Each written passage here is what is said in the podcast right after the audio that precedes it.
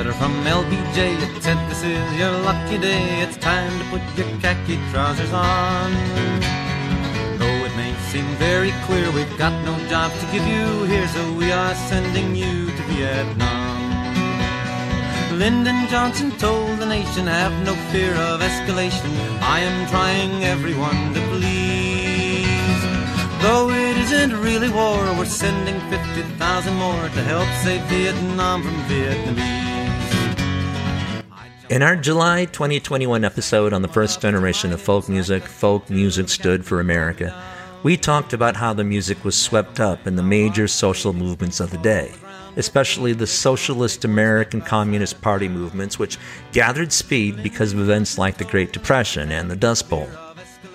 The second revival of the 60s also had its own causes, the war in Vietnam, civil rights, and the women's movement primarily.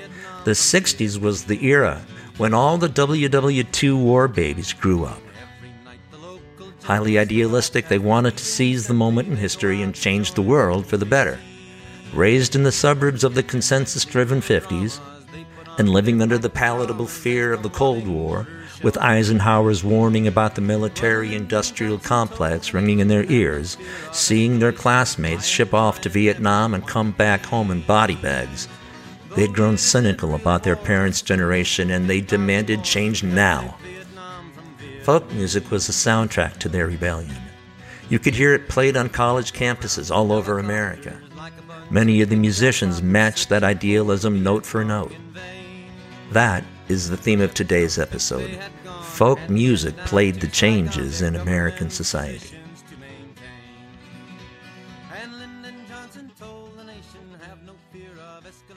In 1963, Joan Baez made it a point to take physical political risks. Once, in Birmingham, Alabama, she walked a little black girl to her integrated school through a crowd of white racists.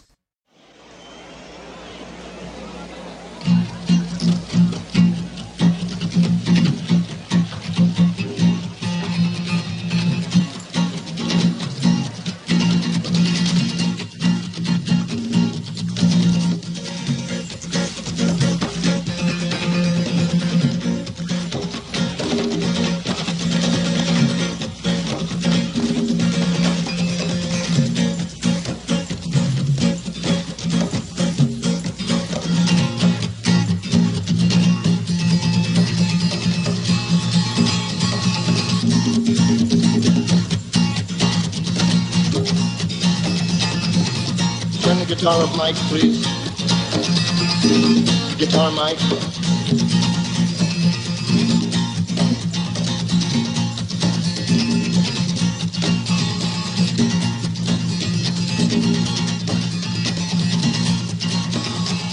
Freedom, freedom, freedom, freedom, freedom, freedom, freedom. Sometimes I feel like a motherless child. Sometimes I feel. In this era, American youth were divided into two groups, the counterculture and the movement. If you were part of the counterculture, you came from the conservative middle class, but you were pushing the boundaries towards a freer lifestyle. Couples started living together before marriage. Women's liberation, racial blending, freer use of recreational substances. They were called hippies. If you were part of the movement, it meant you were primarily politically motivated. Stop the war college protests like Kent State, 4 dead in Ohio. The heat was turned up the highest where the two groups met, and the result was massive agitation against the military-industrial establishment. So, they fought for new civil rights laws and against the Vietnam War. They were called politicos, or militants.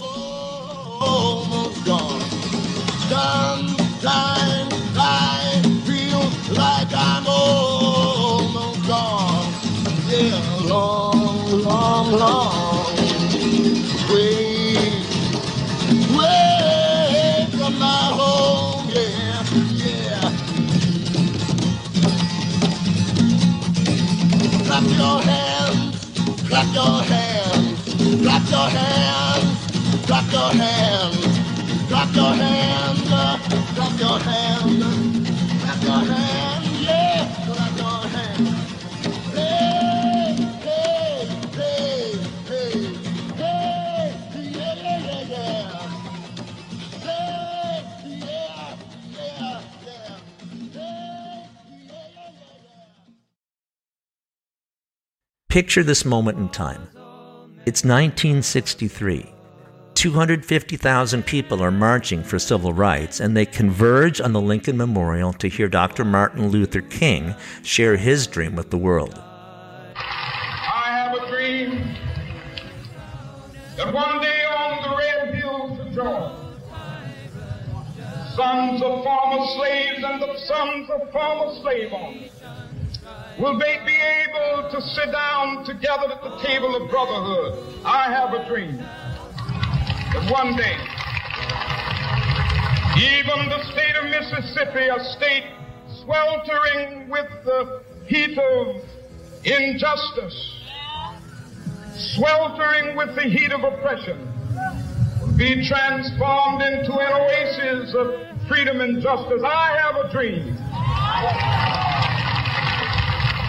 My four little children will one day live in a nation where they will not be judged by the color of their skin, but by the content of their character. I have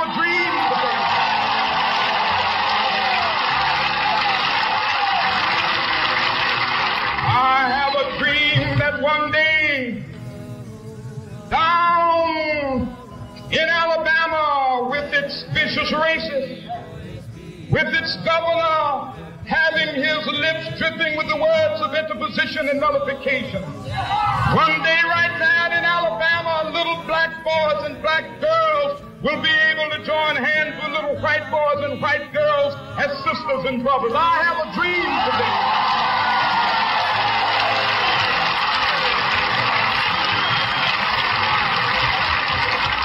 I have a dream that one day every valley shall be exalted. And every hill and mountain shall be made low, the rough places will be made plain, and the crooked places will be made straight, and the glory of the Lord shall be revealed, and all flesh shall see it together. This is our hope. This is the faith that I go back to the South with. With this faith, we will be able to hew out of the mountain of despair a stone of hope. With this faith, we will be able to transform the jangling discords of our nation into a beautiful symphony of brotherhood. With this faith, we will be able to work together, to pray together, to struggle together, to go to jail together, to stand up for freedom together, knowing that we will be free one day.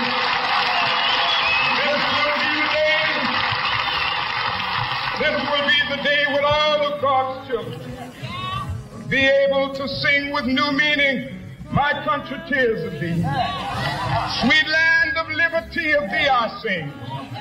Land where my fathers died, land of the pilgrim's pride. From every mountainside, let freedom ring. And if America is to be a great nation, this must become true. And so let freedom ring. From the prodigious hilltops of New Hampshire, let freedom ring.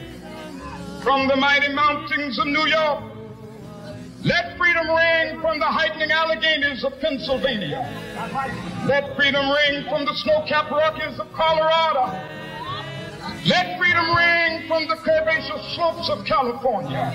But not only that, let freedom ring from Stone Mountain of Georgia. Let freedom ring from Lookout Mountain of Tennessee. Let freedom ring from every hill and molehill of Mississippi, from every mountainside.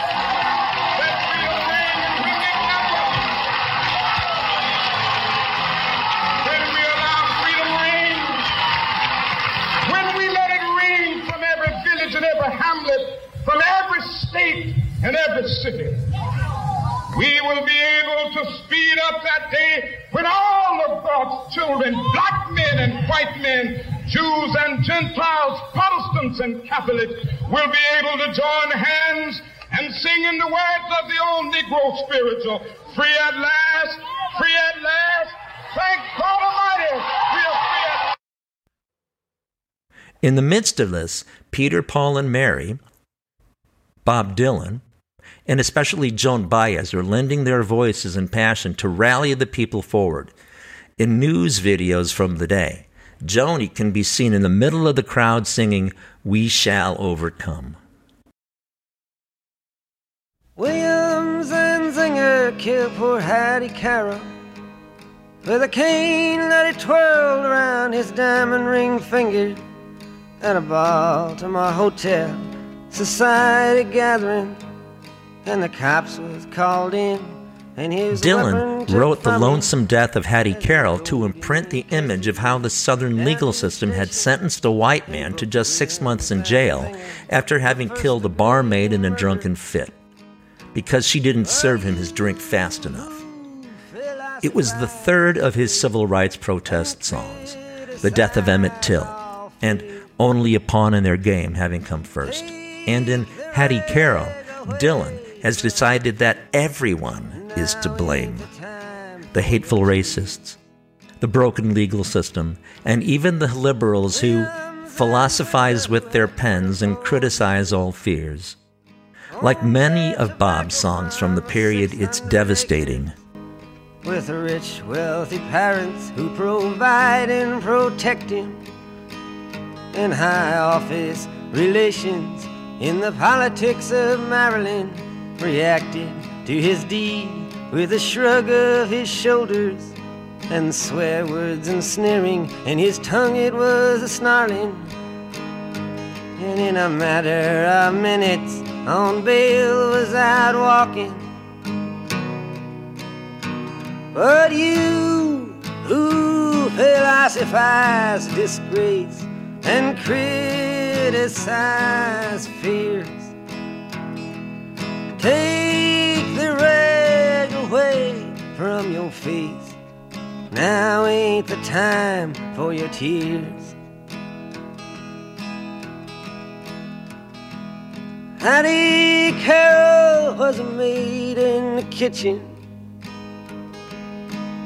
She was 51 years old and gave birth to 10 children who carried the dishes and took out the garbage, and never sat once at the head of the table, and didn't even talk to the people at the table, who just cleaned up all the food from the table and emptied the ashtrays on a whole other level.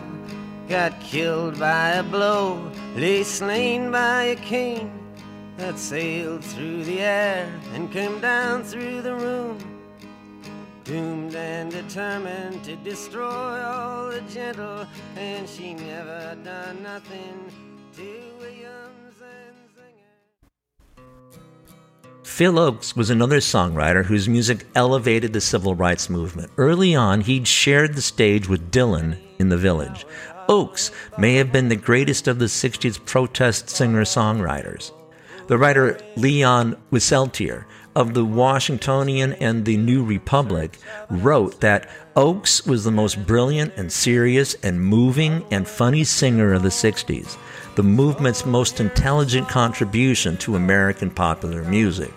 He went on to write that Ochs was never, in his criticism of the United States, uninformed or unsophisticated. For the next one to die. Back in the coal fields of old Harlan County, some talked of a union, some talked of good wages, and they lined them up in the dark of the forest and shot them down without asking no questions. Ochs left a deep impression on the folk scene during his career. His songs called for equal rights on one hand and damned the establishment on the other. He celebrated the lives and he vilified the deaths of black leaders like Medgar Evers. A lot like Joan Baez, Phil Ochs was a constant presence in the places and times that mattered, like the 1968 Chicago Democrat Convention. Even now, 46 years after his suicide by handgun, his songs are part of the repertoire of current folk singers. His influences included, like everybody's, Woody Guthrie and Pete Seeger, but also the early rock and roll icons like Buddy Holly and Elvis. We talked about both of them in our October 21 episode, Hail, Hail, Rock and Roll. If you missed it, you might want to go back and check that one out too.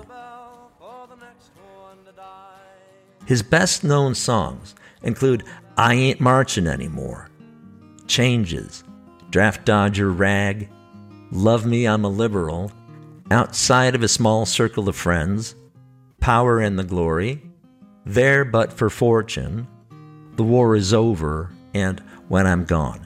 His song Crucifixion compared the death of Jesus Christ and the assassinated President John Kennedy. He was capable of writing beautiful lyrical songs. Rolling Stone put it like this, quote, Ochs has a poet's soul with the gusty bravado and knife-point writing of a seasoned press hound, end quote. The Brit folkie Billy Bragg said, quote, America has yet to produce another songwriter like him, end quote. Since I mentioned that he ended his own life, you've probably deduced that he had a problem with depression. His mental decline could be seen in album covers and album titles like Rehearsals for Retirement, and the songs were all reactions to the terrible year of 1968, where Martin Luther King and Bobby Kennedy were both assassinated. And there was a police riot at the Democratic Convention. And Richard Nixon was elected. Yes, Mr. I am not a crook and let's go bomb Cambodia. The cover featured his own gravestone, although he was not to die for another 8 years. Ochs is gone, but his music is still relevant.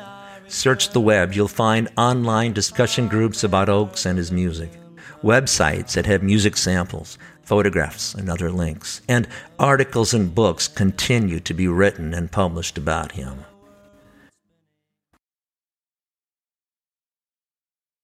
I'm thinking about what genetics has been revealing about our ancient past. Our genetic code still contains about 5% Neanderthal. This theory is that Neanderthal man didn't just disappear. His genes were absorbed into Homo sapien, and we carry them around inside us today. It's part of the thing that makes us stronger and more hardy. You who are on the road must have a code that you can live by, and so become yourself, because the past is just a goodbye. The 1960s folk movement is a lot like that too. It never fully disappeared. Instead, it was combined with other music forms that have appeared and faded and grown and diminished over the decades. The beautiful thing is that we can always go back and revisit the music that was left behind. In these songs, we can still experience something of the hopes and the dreams that made the 1960s what they were. We can look back at the idealism and the hope that the boomers used to have. We can see the causes that so many of them gave their all for. Many of the artists who rose up in the 60s folk revival were still to have their greatest hours in music in the decades ahead. Think about all the great albums Paul Simon released for decades afterwards. Or even Bob Dylan. Just last week, I heard a music critic say that Murder Most Foul, from his 2020 album Rough and Rowdy Ways, might be his greatest song ever. Well, that is it for the 3 sessions on folk music in the 1960s. As always, if you'd like to learn more, I would send you over to my Facebook page, americansongpodcast.facebook.com, and there you can dig deeper and find out more. If you do, I hope you take a minute to drop me a line and tell me what you're thinking and how you're enjoying the podcast. And I'll be back to you soon. Y'all take care. Bye. Don't you ever ask them why? If they told you, you would cry. So just look at them and sigh.